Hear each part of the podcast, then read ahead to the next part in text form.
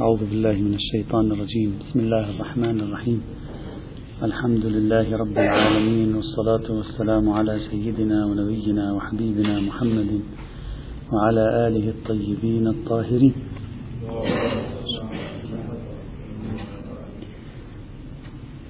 كنا بصدد البحث حول العلة قلنا البحث حول العلة تارة في جانب التخصيص وأخرى في جانب التعميم. البحث في جانب التخصيص. قلنا تارة تخصيص شخص الحكم وأخرى تخصيص نوع الحكم. تخصيص شخص الحكم تكلمنا عنه وقلنا لا أظن أحدا يناقش فيه. أما تخصيص نوع الحكم الذي هو عبارة عن مفهوم الجملة التعليلية هل لها مفهوم أو ليس لها مفهوم؟ فهذا ما كنا بصدده. في البداية تعرضنا لنظرية السيد شبير الزنجاني حفظه الله تعالى وفككناها وشرحناها وعلقنا عليها بعض التعليقات المختصرة. ثم بعد ذلك عرضنا المشهد العام آه، سواء في التداول الفقهي أم في التداول الأصولي في الوسط الشيعي. تحدثنا عن التوجهات المختلفة في هذا الموضوع. تحدثنا عن بعض مداخلات المحقق الرازي الإصفهاني صاحب هداية المسترشدين.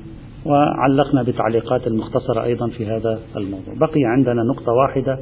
قبل أن ننهي عرض المشهد لنبدأ نحن بتحليل الموقف. يعني كل هذا هو عبارة عن عرض مع بعض التحليلات الجزئية مع بعض التعليقات والمداخلات الجزئية. قبل أن ننتقل إلى كيف نهدف نحن إلى أن نحلل هذا الموضوع. النقطة الأخيرة في عرض المشهد سأضعها تحت عنوان تناول أصول الفقه السني لموضوع مفهوم العلة. بحث مفهوم العلة ليس موجودا فقط في الكتب الإمامية، بل بعد الفحص والتتبع وجدنا أن أصله موجود في الكتب السنية الأصولية. بدءا من الفخر الرازي بدءا من الغزالي قبل الفخر الرازي أيضا وصولا إلى يومنا هذا. الكتب الأصولية السنية تحدثت في باب المفاهيم أيضا عن مفهوم العلة وفي كثير من الأحيان تحدثت عنه ضمن الحديث عن مفهوم الصفة أو ضمن الحديث ما نسميه نحن بالمفهوم الواصف يعبرون عنه هم بمفهوم الصفة أحيانا فتارة بحثوه ضمن البحث في مفهوم الصفة وأخرى أفردوه على حدة. لكن في الحالتين معا البحث مختصر. البحث السني الأصولي في مفهوم العلة مختصر. ليس موسعا ليس فيه تحليل. وعادة ما يحيلونه إلى بحث الصفة. عادة ما يحيلونه إلى بحث الصفة. عندما نراجع كلمات الأصوليين السنة فيما يتعلق ببحث مفهوم العلة نجدهم يقولون العلة شيء والصفة شيء آخر. فيميزون في الهوية بين العلة وبين الصفة. يقولون الغنم السائمة فيها زكاة. يقول السائمة صفة. أما حرمت الخمر لإسكارها لإسكارها علة. فيميزون بين حالة الصفة التي يبحث عن مفهوم لها وبين حالة التعليل الذي يبحث أيضا عن مفهوم له. هذا من حيث الهوية. أما من حيث الحكم فعادة ما تجدهم يقولون البحث في مفهوم العلة هو البحث في مفهوم الصفة. يعني كل ما نقوله في بحث مفهوم الوصف من أدلة لصالح المفهوم أو مناقشات ضد مفهوم الوصف هو بعينه يأتي في مفهوم التعليل. فهم من حيث الهوية يميزون بينهما من حيث الحكم يوحدون بين بحث مفهوم الصفة وبحث مفهوم العلة. لا يرون فرقا بينهما أصلا. كأنك إذا قلت حرمت الخمرة الخمر لإسكارها كأنك قلت الخمر المسكر حرام. لا فرق بينهما. الغنم السائمة فيها زكاة كأنك قلت الغنم فيه زكاة لأنه لأنها سائمة. لا فرق بينهما. لا لا, لا ليس من باب أن المناقشات التي يذكرونها في الوصف ليس من باب أنها مشعرة بالعلية أصلا. فمن هذا الباب لا, لا يجدون أي فرق بين الصفة والعلة من حيث الحكم. نفس المعطيات نفس كأنما علية العلة ليست شيئا إضافيا على وصفية الوصف بالنسبة إليهم أصلا ليست شيئا إضافيا في هذا المجال. وهذا يصرح به يصرح به الغزالي في كتاب المستصفى يصرح به الزركشي في كتاب البحر المحيط في أصول الفقه يصرح به الآمدي في كتاب الإحكام في أصول الأحكام وغيرهم من علماء أصول الفقه السني في هذا المضمار. بل أكثر من ذلك نحن نلاحظ وأرجو أن تلتفتوا جيدا لهذه النقطة لأنها مهمة في بحث القياس أيضا عندهم. بل نحن نلاحظ أن شخصية مثل الغزالي شخصية مثل الغزالي الشافعي يقول العلة لا تخصص ولا تعمم. مش فقط لا تخصص أيضا لا تعمم. يقول حرمت الخمر لإسكارها لا توجب حصر حرمة الخمر بالمسكر منه على تقدير وجود خمر غير مسكر. بل ولا توجب الحكم بحرمة كل مسكر غير خمر. وهذا يبدو لكم الآن في غاية الغرابة أن يأتي فقيه سني يؤمن بالقياس ثم يقول بأن العلة حتى المنصوصة يقول العلة حتى المنصوصة من حيث الدلالة اللفظية لا هي بالتي تخصص يعني لا مفهوم لها ولا هي بالتي تعمم أي لا يمكن العبور والتسرية منها إلى غيرها ثم ينتبه الغزالي ويقول ماذا تفعل بالقياس؟ قال إنما نعمل بالقياس من باب ورود دليل تعبدي عليه. معنى كلام الغزالي هنا لو أردنا أن نحلله أنه يريد أن يقول لولا وجود دليل على حجية العمل بالقياس القائم على التسرية بمناط العلة أصلا الجملة التعليلية والجملة الوصفية لا مفهوم لها ولا تعميم فيها. يعني يجب أن نميز بين البنية اللفظية الدلالية اللغوية العرفية للجملة التعليلية وبين مفهوم القياس. فصل بينهما الغزالي. لغة عرفا دلالتان الجمل الوصفية والجمل التعليلية لا هي بالتي تخصص ولا بالتي تعمم إنما الذي يسمح لنا بالتعميم بملاك العلة ليس ليس الدلالة اللفظية وإنما هو عبارة عن أدلة حجية القياس مستقلة عن بحث الدلالات اللفظ وهذا يبدو غريبا جدا. وهذا يبدو غريبا جدا. يعني يسحب الغزال البساط من تحت فكرة العلة المنصوصة. بوصفها دلالة لغوية. يقول ليس لها دلالة لغوية لكنه يعطي لها الاعتبار من باب القياس لوجود دليل خاص على حجية القياس. ولولا وجود دليل خاص عنده على حجية القياس ما أعطت الجملة التعليلية شيئا. وهذا يبدو غريبا. خليه في بالنا فيما بعد. سوف يكون مهما عندما نتكلم عن التعميم. طيب. في هذا الإطار نلاحظ أن الرازي الإصفهاني وهو يعلق على مقولات أهل السنة في موضوع أنه لا فرق بين مفهوم الصفة ومفهوم التعليل. الرازي الإصفهاني قال لهم هذا غريب طبعا لم يقل أن السنة قالوا هكذا لكن هو ناظر إلى كتاباتهم. لم يقل آه، أنهم قالوا لكن قال عدم التمييز بين مفهوم الوصف ومفهوم العلة غريب. يعني الرازي الإصفهاني شعر بوجدانه أن في فرق بين قولك الخمر المسكر حرام وقولك حرمت الخمر لإسكارها. بوجدانه شعر. لذلك لاحظ ماذا قال؟ قال الفرق بينهما ظاهر. ضرورة انتفاء المعلول بانتفاء علته بخلاف الوصف إذ لا دليل على حصول الانتفاء بانتفائه. هذه النقطة بالنسبة إلينا مهمة. ماذا يريد أن يقول الرازي الإصفهاني؟ يريد أن يقول تركيبة الجملة الوصفية لا تعطيني بوجدان العرف إفادة الانتفاء عند الانتفاء. بينما تركيبة الجملة التعليلية بالوجدان العرفي هي تركيبتها تركيبة الدلالة على الانتفاء عند الانتفاء. فكيف جعل أصول الفقه السني الحكم في الجملة التعليلية عين الحكم في الجملة الوصفية؟ وكأنهما لا خصوصية للتعليل فيهما إطلاقان. هذه الفكرة التي قالها الرازي الأصفهاني خليها في بالنا. بعد قليل سوف نتوقف مع روحها مع روح هذه الفكرة. وعلى أي حال وعلى أي حال خلاصة المشهد السني أن أهل السنة في دراسات أصول الفقه الإسلامي آه، آه، تواصلوا مع مفهوم العلة قبل الدراسات الشيعية لكنهم تعاملوا معها باختصار شديد وغالبا ألحقوها بمفهوم الوصف ولم يقدموا معطيات جديدة حول مفهوم العلة غير تلك التي قدموها في مفهوم الوصف هذا خلاصة فكرتهم حتى لا نطيل طيب. كل ما تقدم معنا منذ أن بدأنا ببحث مفهوم العلة كان عرض للمشهد الإسلامي ولأبرز النظريات والمداخلات التي طرحت في هذا الموضوع مع بعض التعليقات الطفيفة. الآن انتهينا من هذه المقدمة. الآن نحن الآن نسأل أنفسنا سؤالا. ما هي المنطلقات المتصورة للاعتقاد بوجود مفهوم للجملة التعليلية؟ أترك كلامهم الآن. هذا ماذا قال هنا وذاك ماذا قال هنا. عرضنا المشهد حتى ندخل في الفضاء. ما هي المنطلقات الأهم؟ اتركوا المنطلقات الضعيفة التي يعني هجروها أصلا. ولا ترجع إلى محصل.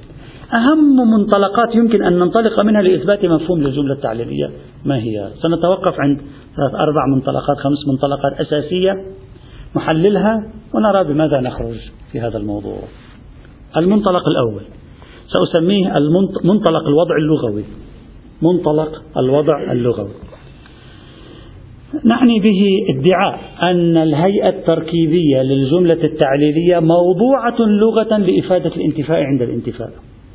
هذا هو ادعاء في المنطلق الأول. ادعاء أن الهيئة التركيبية في الجملة التعليلية وضعت في اللغة لإفادة الانتفاء عند الانتفاء يعني حرمت الخمر لإسكارها موضوع لغة لإفادة سقوط التحريم عند عدم الإسكار. وجبت الزكاة في الغنم لسومها موضوعة هذه الهيئة التركيبية الهيئة التركيبية للجملة التعليلية موضوعة لغة لإفادة الانتفاء عند الانتفاء يعني لا وجوب في الزكاة حال عدم الصوم. لا حرمة في الخمر حال عدم المسكرية. ادعاء أنه موضوع لغة. ولذلك هم هذا الفريق لابد هكذا يقول. إنما ادعى لغة الوضع لماذا؟ للتبادر. أصلا أي إنسان تلقي إليه جملة تعليلية يفهم من الانتفاع عند الانتفاع. ودك بالمطاحنات والسجالات الأصولية. تعال إلى الوجدان العرفي. نتكلم الآن باسمه. حرمت الخمر الإسكارية ماذا تفهم منها؟ أفهم منها أن الخمر حرام لأجل أنها مسكر لولا أن هناك إسكار في الخمر ما كانت الخمر حراما. لا لا طبيعي الحكم. ادعاء الآن أننا نتكلم عن شخص الحكم منتهي منه. طبيعي الحكم. يعني الشخص الذي يقول حرمت الخمر لإسكارها يريد أن يقول لا يوجد خمر حرام إن لم تكن مسكرا. هكذا يريد أن يقول. هذا هذا هو المعنى الذي يفهمه العرف من الترك الهيئة. مثل إن جاءك زيد فأكرمه بناء على مفهوم للجملة الشرطية ندعي أن حاق اللغة بالتبادر نكتشفه. هي الهيئة التركيبية للجملة الشرطية تعطي المفهوم؟ هذا الادعاء. وهذا ادعاء قديم ليس فقط في الجملة التعليلية هذا ادعاء في أكثر المفاهيم.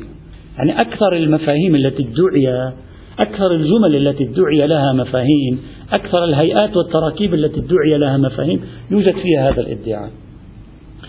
مشكلة هذا الادعاء هي تلك المشكلة التي أجلاها فيما بعد في بحث الشرط أجلاها صاحب الكفاية. صاحب الكفاية اعتمد إذا أردت أن أحلل كلامه اعتمد على ثنائي مركب من شيئين الوجدان العرفي والاستقراء. قال نحن بالوجدان العرفي نستخدم مثلا جملة شرطية نستخدم الجملة الشرطية ولا نريد منها المفهوم. ولا نشعر أننا نستخدم الجملة مجازا. ما نشعر أننا نستخدم مجاز أصلا ما في مجاز. لو كانت الجملة الشرطية موضوعة لغة لإفادة الانتفاء عند الانتفاء كان استعمال الجملة الشرطية في غير مورد الانتفاء عند الانتفاء مجازيا. مع أنه أبدا أي إنسان بوجدان العرف لا يشعر بذلك. هنا نفس الشيء يمكن أن نقول. إذا كانت الجملة التعليلية موضوعة لغة لإفادة الانتفاء عند الانتفاء ينبغي أن تكون الجمل التعليلية التي لا انتفاء عند الانتفاء فيها مجاز مع أنك تستطيع الآن أن تستخدم جملا تعليلية بدون إفادة الانتفاع عند الانتفاء ولا تشعر بالعناية ولا تشعر بالتجوز ولا تشعر بأي شيء من ذلك. هذا الركن الأول. الركن الثاني استقراء قال أنت تتبع راجع مخاصمات الناس ومحاججات الناس. مثلا شخص يريدون أن يلزموه بشيء يقول أنا صحيح أنا قلت هذه الجملة الشرطية لكن لا أقصد المفهوم ويسكتون. يقول معنى محصل كلام صاحب الكفاية الذي هو كلام سابقين عليه صاغه هو أيضا محصل كلامه لا الوجدان العفوي الذي نحمله. يتضمن الانتفاء عند الانتفاء ولا تتبع موارد استعمال الناس للجمل الشرطية يعطي الانتفاع عند الانتفاء فلا الاستقراء يساعدكم. ولا الوجدان العفوي يساعدكم. هذا كلامه. في بحثنا هنا في الجملة التعليلية قد قد يقول شخص الحق مع صاحب الكفاية حتى لو كان صاحب الكفاية لم يبحث هذا الموضوع في الجملة التعليلية. أصلا هو لم يبحث الجملة التعليلية. لماذا؟ سأعطي مثال. ألم نقل سابقا والكل تقريبا متفق على ذلك أن الملاك الثبوتي يمكن أن يكون أضيق من دائرة الاعتبار؟ كل المقننين في العالم تقريبا متفقون على هذا الأمر. وأن الشريعة أو القانون يمكن أن يجعل الحكم واسعا ولكن ملاكه ضيق. فمثلا تقول تجيب الصلاة لأنها تنهى عن الفحشاء والمنكر. وأنت تقول يحرم شرب الخمر لأنه يصد عن ذكر الله وعن الصلاة. ومع ذلك لم يشعر أحد بالتجوز. عندما نقول تجب الصلاة حتى لو لم يتحقق منها الانتهاء عن الفحشاء والمنكر. حتى لو لم تنهك عن الفحشاء والمنكر حتى لو يتحقق شيء من ذلك. لا تشعر بالتجوز نفس استخدام الجملة التعليلية الهيئة التعليلية موجودة في الملاكات الثبوتية وموجودة في المناطات الإثباتية. في الملاكات الثبوتية لم تقولوا بأن هيئة الجملة التعليلية تفيد المفهوم. ولم تشعروا بتجوز وقلتم نعم ممكن المتكلم يبين بعض الملاكات. ويذكر بعض الملاكات بل قد يذكر تمام الملاك لكن الحكم لا يدور مدار الملاك لأن دائرة الاعتبار قد تكون أوسع من من مصب الإرادة. هذا قلتموه في العلل الثبوتية. لغويا ما الفرق بين تركيبة الجملة التعليلية في باب العلل الثبوتية وتركيبة الجملة التعليلية في باب العلل الإثباتية؟ لا يوجد فرق ونفس التركيبة. يعني إذا صغت هذه الجملة وتلك الجملة تصوغها بنفس التركيب. لأن لكذا هذه الجمل التعليلية. ومع ذلك في مكان لم تعطي مفهوما في مكان أعطت مفهوما. لا عندما أعطت مفهوما شعرنا بالحاجة إلى قرينة مثلا لا عندما لم تعطي مفهوما أيضا شعرنا بالحاجة إلى قرينة. إذا هي بالأصل لا تعطي مفهوما. هي بالأصل لا تعطي مفهوما لو كانت موضوعة لإفادة المفهوم لكان استعمال الجملة التعليلية في الملاكات الثبوتية مع عدم دوران الحكم مدار الملاك الثبوتي وجودا وعدما كان تجوزا. مع ذلك لا أحد يقول بالوجدان العرفي يوجد تجوز في المقام. من هنا قد يكون الادعاء أن مفهوم الجملة التعليلية قائم على الوضع اللغوي استشهادا بالتبادر قد يكون محل نقاش.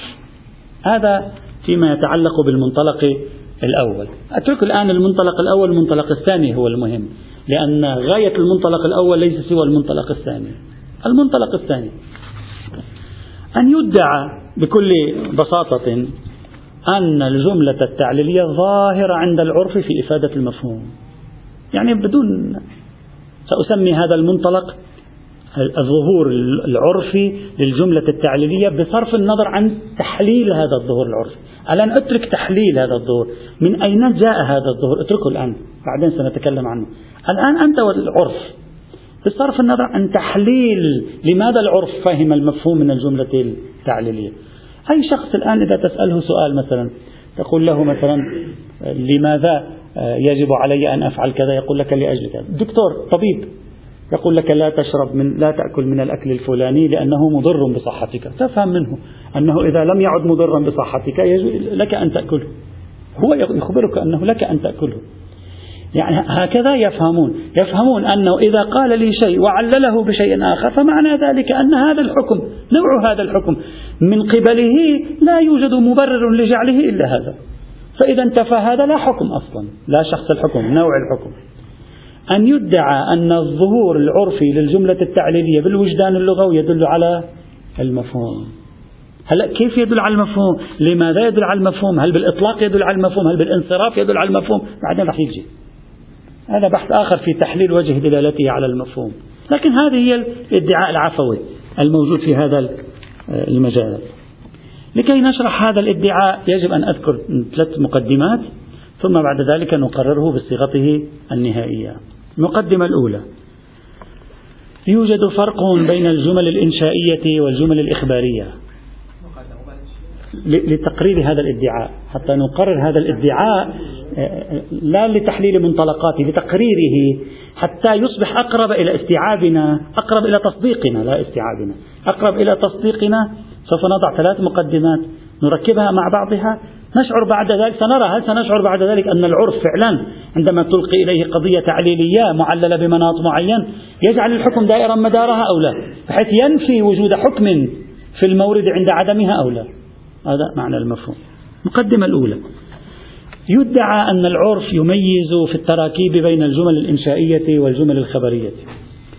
مثلا إذا قال شخص أكرم العالم العادل هذه جملة إنشائية. ممكن هنا تقول لي نعم هو أمرني بإكرام العالم العادل لعله هو يوجب إكرام العالم بعلة أخرى غير العدالة مثلا لعله يوجبها لم لم يشأ أن يذكرها. المهم أنه أمرني بإكرام العالم العادل أما العالم غير العادل ساكت عنه. أنا أتعامل مع وجوب مع إنشاء تشريعي هذا الذي أفهمه. أما في الجمل الخبرية يدعى لا الجملة الخبرية بنفسها تنبئنا. الجملة الخبرية هي بنفسها إخبار.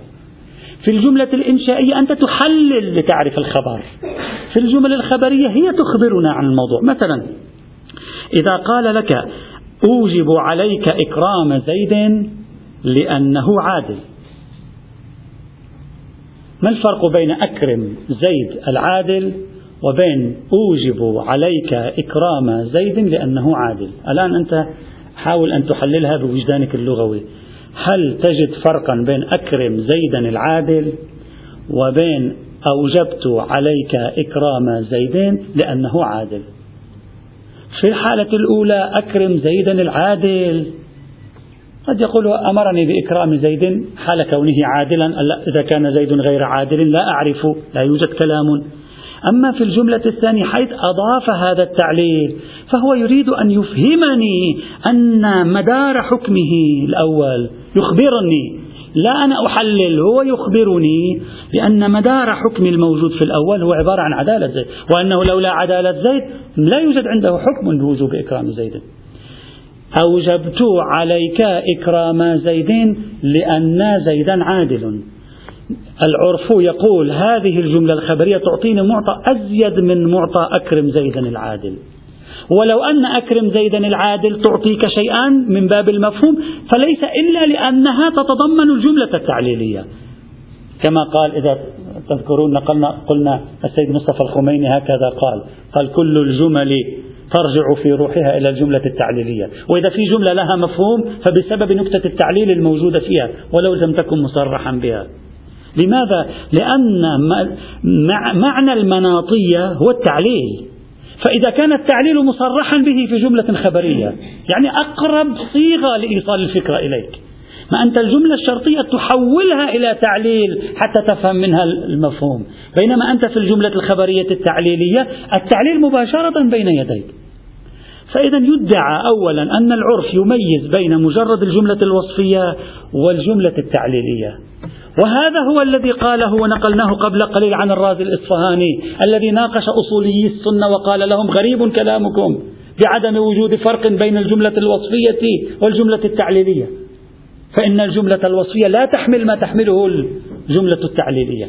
وما ذلك إلا لأن الجملة التعليلية فيها إضافة خبرية ينبئني عن فلسفة حكمه. أما هناك لا ينبئني عن فلسفة حكم فقط ينبئني عن الحكم. والعالم العادل مصب الحكم شرط الحكم فقط.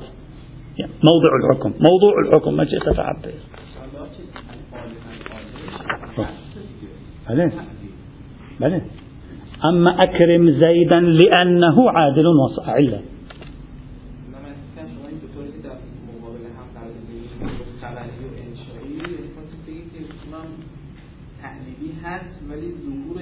لا. قلت إذا أنت تقبل بأن. إذا أنت تستظهر عرفا أن الجملة الوصفية لها مفهوم حلل استظهارك العرفي لن تجده إلا لأنك استنبطت استنباطا من الأكرم العالم العادل يعني أكرم الإنسان لأنه عالم عادل. يعني نكتة استظهارك من الجملة الوصفية لو تم الاستظهار هو التعليل. فالجملة التعليلية مباشرة تعطيك هذا. فيدعى أن الجملة التعليلية متقدمة خطوة على الجملة الوصفية وعلى سائر الجمل التي يذكرونها عادة. هذه المقدمة الأولى. المقدمة الثانية. وهذه مهمة بالنسبة لي. يجب أن نميز بين افتح قوس الجملة وبين افتح قوس القضية عند المناطق. نميز حتى نفهم لا أن نميز حتى نفرق. المناطق التفتوا إلى نقطة مهمة جدا. عندما درسوا أنواع القضايا من حيث ارتباط أطراف القضية ببعضها في القضايا الشرطية مثلا. فمثلا قالوا كلما كان كلما دخل الأستاذ إلى الصف كان زيد خارج الصف.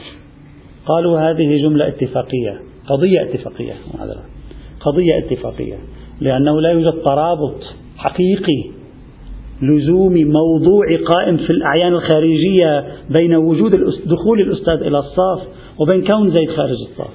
ما في شيء فقالوا هذه اتفاقية. أما إذا قلت إذا لامست الورقة الجافة النار احترقت قالوا هذه قضية لزومية. أو إذا أشرقت الشمس جاء النهار إذا إلى معنى الجملة. إذا أشرقت الشمس جاء النهار فهذا معناه قضية لزومية. لماذا؟ لأن بين الطرفين في لوح الواقع الخارجي صلة موضوعية خارجية. يوجد ترابط حقيقي. يوجد ترابط حقيقي. طيب. هذه وعلى هذا فقس أنواع القضايا التي ذكروها. أنواع القضايا التي ذكروا اعتمادا على طبيعة الارتباطات بين أطراف القضية. العنادية وإلى آخره أنواع القضايا التي درسناها في المنطق. طيب. هذه الفكرة تعال بها الآن إلى إلى بحثنا هذا الذي بحثوه في باب القضايا. تعال به إلى البحث اللغوي فيما نسميه الجملة. نحن نتعامل مع جملة الآن. المنطقي أطلق وصف اللزوم والاتفاق. ليس ملاحظا تركيب الجملة. تركيب الجملة واحد في الاثنين. تركيب الجملة في القضية اللزومية والقضية الاتفاقية. ممكن يكون واحد ما في فرق بينهما. المنطقي لم ينظر إلى تركيب الجملة لا يهمه تركيب الجملة. ليس هو المعيار عنده المعيار واقع العلاقة بين طرفي القضية. هل واقع العلاقة علاقة لزومية واحد علة للثاني اثنيناتهم معلول لعلة واحدة في تلازم بينهما. أو واقع العلاقة لا ليس كذا انفكاكية. قد يأتي هذا ولا يكون هذا وقد يأتي هذا ولا يكون هذا. أو كثيرا ما يأتي هذا ويكون هذا قليلا ما يأتي هذا ولا يكون هذا وهكذا. نحن هنا في بحثنا نبحث في الجملة بحد نفسها لأننا نبحث في دلالة لغوية ظهورية عرفية. ماذا ما الذي أريد أن أدعيه معنى ما أقول أنك لو ألقيت نفس الجملة إلى العرف إدراك العرف لطبيعة العلاقة إدراك العرف خارجا عن تركيب الجملة لطبيعة العلاقة بين المقدم والتالي يمكن بنفسه أن يكون قرينة على عدد وجود مفهوم. رغم أن الجملة واحدة وهذا كاشف عن أن الجملة إذا أفادت ظهورا الانتفاء عند الانتفاء لا يمنع ذلك عن عدم إفادتها الانتفاء عند الانتفاء عند وجود قرينة. وواحدة من هذه القرائن إدراكنا من الخارج لطبيعة العلاقة بين المقدم والتالي بين طرفي القضية بين المعلول والعلة في الجملة التعليلية. مثلا سأعطي مثال. إذا قلت إذا سنعطي أمثلة عرفية واقعية حتى نعطي أمثلة فرضية مثلا إذا أنا كنت أريد أن أربط بين شيئين ونعلم نحن من الخارج أنهما ليسا بمتلازمين. يوجدان معا وإذا انعدم أحدهما انعدم الثاني. تركيبة الجملة واحدة. فإذا ادعيت ظهور الجملة التعليلية في إفادة المفهوم لا يمنع ذلك. أرجو الانتباه. لا يمنع ذلك عن عدم فهم المفهوم. إذا كنت أعلم من الخارج أن طبيعة طرفي القضية لا تلازم بينهما. لأن معرفتي من الخارج بنفسها تكون قرينة سياقية على عدم إرادة المفهوم من الجملة التعليلية. ولو كانت الجملة التعليلية تفيد ظهورا المفهوم. عندما نقول الجملة التعليلية ظاهرة في المفهوم نقصد بذلك قانونا ظاهرة في المفهوم. كما نقول لفظ الإطلاق ظاهر في الشمول والاستيعاب السكوت عن القيد ظاهر مقدمات الحكمة تعطي الظهور في الإطلاق. الظهور في الإطلاق لا ينافي أنه إذا جاءت قرينة على عكس الإطلاق خرجنا منه. إذا ادعينا أن للجملة الشرطية مفهوما ندعي ذلك قانونا يعني بحسب طبيعة الجملة لها مفهوم. لا يمنع ذلك أنه بحسب سياق قرينة حالية مقالية. الجملة الشرطية لا تدل على المفهوم. ما نريد أن ندعي في المقدمة الثانية؟ أن ظهور الجملة التعليلية في إفادة المفهوم قد ينخرم قد ينخرم لوجود قرينة على عدم إرادة المفهوم. وواحدة من أشكال القرينة طبيعة إدراكنا نحن من الخارج للعلاقة بين طرفي القضية. ليش ليش عم نذكر هذا المقدمة الثانية؟ لأن الطرف الآخر سيقول انتبه معي سيقول نحن بالاستقراء نجد في كثير من الأحيان استخدام الجملة التعليلية ولا يوجد لها مفهوم. أريد أن أقول في كثير من الأحيان توجد الجملة التعليلية وليس لها مفهوم. يجب أن نبحث هل هذا محتف دائما بقرائن. ومنها قرينة معرفتنا الخارجية بطبيعة العلاقة بين الطرف الأول والطرف الثاني. إذا لم يكن محتفا حتى بمثل هذه القرينة ومع ذلك لا يدل على المفهوم. نقول نعم الجملة التعليلية لا تدل على المفهوم. أما إذا كان محتفا بقرينة من هذا النوع نقول الجملة التعليلية لا. من الممكن أن تكون بحسب الظهور العرفي دالة على المفهوم. هذا الأمر الثاني الأمر الثالث أو المقدمة الثالثة. يجب أن نميز وهذه تكملة للمقدمة الثانية يجب أن نميز بين عالم الدلالات اللفظية أشرنا لهذا سابقا بين عالم الدلالات اللفظية وعالم الإمكانات الواقعية. يعني إذا قلت لك حرمت الخمر لإسكارها وأنت تجي تقول لي ممكن يكون محرم الإسكار ومحرم لشيء آخر. نحن ما لنا علاقة باليمكن نحن ما نبحث هنا فلسفة ولا فيزياء ولا كيمياء ولا أمور حقيقية. ما لنا علاقة ممكن يكون في علة ثانية. ممكن ممكن. في لوح الواقع ممكن. نحن نبحث في أن هذه الجملة عندما تلقى إلى العرف ماذا يفهم منها؟ لا هذه القضية لا هذه القضية بمنظور منطقي بمنظور فلسفي بل هذه الجملة بمنظور لغوي. هل تفيد أو لا تفيد؟ ولذلك دائما السؤال عن أنه نعم هذه تدل على أن الإسكار هو علة تحريم الخمر. فالآن أنا كأنني خرجت من العرف وبدأت أحلل لوحدي. وممكن أن يكون عندنا علة أخرى. ممكن أن تكون علة أخرى. في الإمكانات الواقعية ممكن تكون علة أخرى. وممكن تكون هذه جزء العلة أيضا. لكن هو ولكن الإسكار في نهاية المطاف له دور علي. ممكن. ممكن له دور جزء علي له دور علة بديلة وتوجد علة أخرى. إمكانا ممكن. نحن لا نبحث في أن تقول لي ممكن شيخنا يكون في عندنا علة أخرى. أبحث في أن هذه الجملة التعليلية عندما تلقى إلى العرف ماذا ينسبق ذهن العرف إلى ماذا؟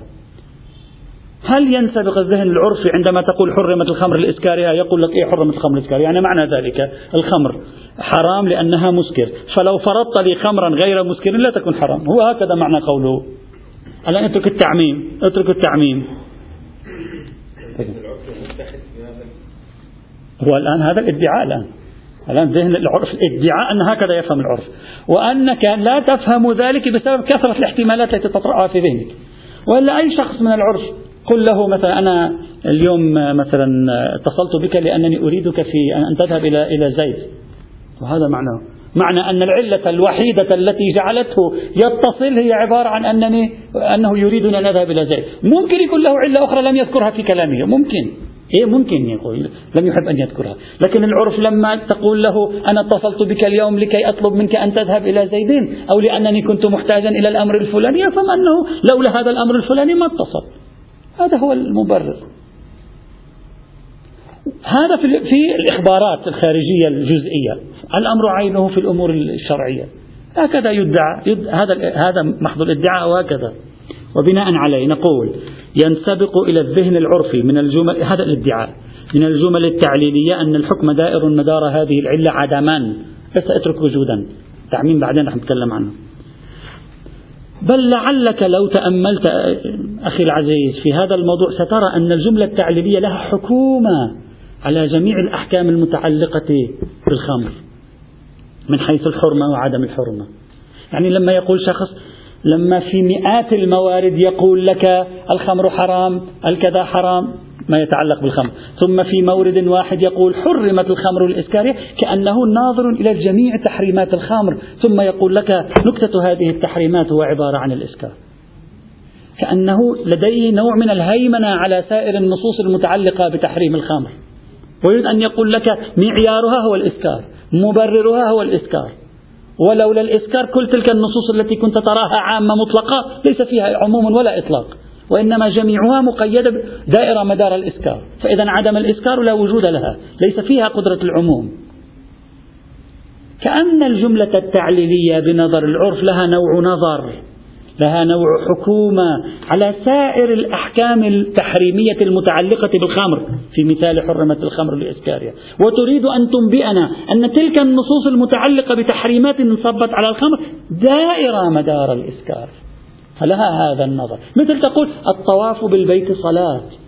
فأنت مثلا ناظر نوع حكومة. تريد أن تضع أحكام الصلاة على الطواف. هنا نفس الشيء. حرمت الخمر لإسكارها كل تلك النصوص المطلقة والعامة المنصبة على الخمر تحريما دائرة مدار الإسكار. هذا معنى حرمت الخمر لإسكارها. لا أكثر ولا أقل بحسب هذا الادعاء. لأنه يحكي عن الإمكانات الواقعية. ذاك من ج... لأن ذاك أيضا هو إمكانات واقعية.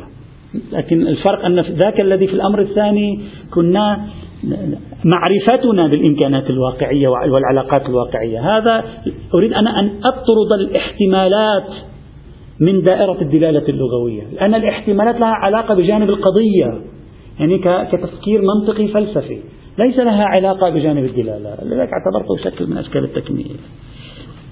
وعليه فإذا جئت للعرف وقلت له الآن أنت شوف وجدانك. جئت للعرف قلت له حرمت الخمر لإسكارها. ثم بعد ذلك آه، جئت له بنص. كل شراب لونه أحمر فهو حرام. والنكتة هي نكتة الإحمرار. كل شراب مثلا لونه أحمر فهو حرام لأن لونه أحمر مثلا. يشعر العرف أن هناك والمفروض أن أن الخمر مثلا لونها أحمر. يشعر العرف حينئذ أن الخمر على أساس أنها حرمت, حرمت لإسكارها. شو الآن صارت الخمر حرام؟ أيضا لسبب آخر. يشعر وكأن حرمت الخمر لإسكارها تنافي. شيئا من هذا القبيل آه، هنا. طبعا لا يمنع ذلك من تداخل العناوين. يعني عندما أقول حرمت الخمر لإسكارها ثم أقول الخمر نجسة وكل نجس حرام بالعنوان الأولي أشعر بالتنافي بينهما أنت عم تقول لي حرمت الخمر لإسكارها؟ لا لم تحرم الخمر لإسكارها. حرمت الخمر لإسكارها ولأنها نجسة. أما لو قلت حرمت الخمر لإسكارها ثم قلت الخمر طاهرة ولكن تنجست بنجس كالبول. ثم قلنا هذه الخمر حرام هذا تداخل العناوين. هذا لا يؤدي إلى أي تناف. لأننا نتكلم في دائرة العناوين من رتبة واحدة لا في دائرة العناوين من رتبتين رتبة العنوان الأول ورتبة العنوان الثاني. تداخل العناوين لا يضر بحصرية التعليل. إنما الذي يضر بحصرية التعليل لو كان الحكم بحرمة الخمر معللا بالإسكار والحكم بحرمة الخمر معللا بنجاستها الذاتية. نعم هذا حينئذ يفهم العرف تناقضا. إذا حتى الآن صار عندنا منطلقين لإفادة المفهوم للجملة التعليل المنطلق الأول ادعاء الوضع اللغوي ومشكلته عدم الإحساس بالمجاز عند استعمال الجملة التعليلية في غير مفاد المفهوم. ثانيا ادعاء الظهور العرفي. أصلا العرف هكذا هو يفهم من الجمل التعليلية. عندما يقول له علة معينة يفهم أنه لولا هذا ما كان قد حكم له. هو هذا الذي جعله يحكم له. لولا هذا لا يوجد شيء. حرمت الخمر لإسكارها كأنها في قوة لولا الإسكار ما حرمت الخمر. هذا ما حرمت الخمر لإسكارها؟ يعني لولا الإسكار ما حرمت الخمر. فيدعى أن هناك ظهورا عرفيا عفويا قائما في الجمل التعليلية. وبعض الذين آمنوا بمفهوم الجملة التعليلية لم يكلفوا أنفسهم عناء أي استدلال فقط قالوا للظهور والوجدان العرفي.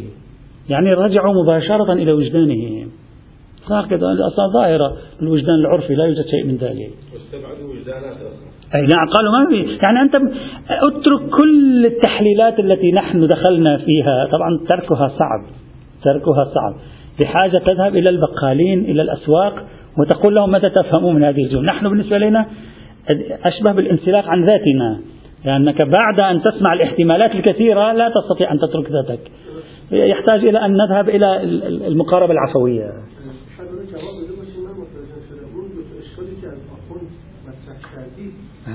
الآن في الاستظهار ينحل المشكلة. أولا في الاستظهار لا علاقة له بموضوع المجازين. يقول العرف يفهم ظاهر عند العرف الظهر أعم من أن يكون بنحو الحقيقة أو أو غير الحقيقة. لا يهمني بعد.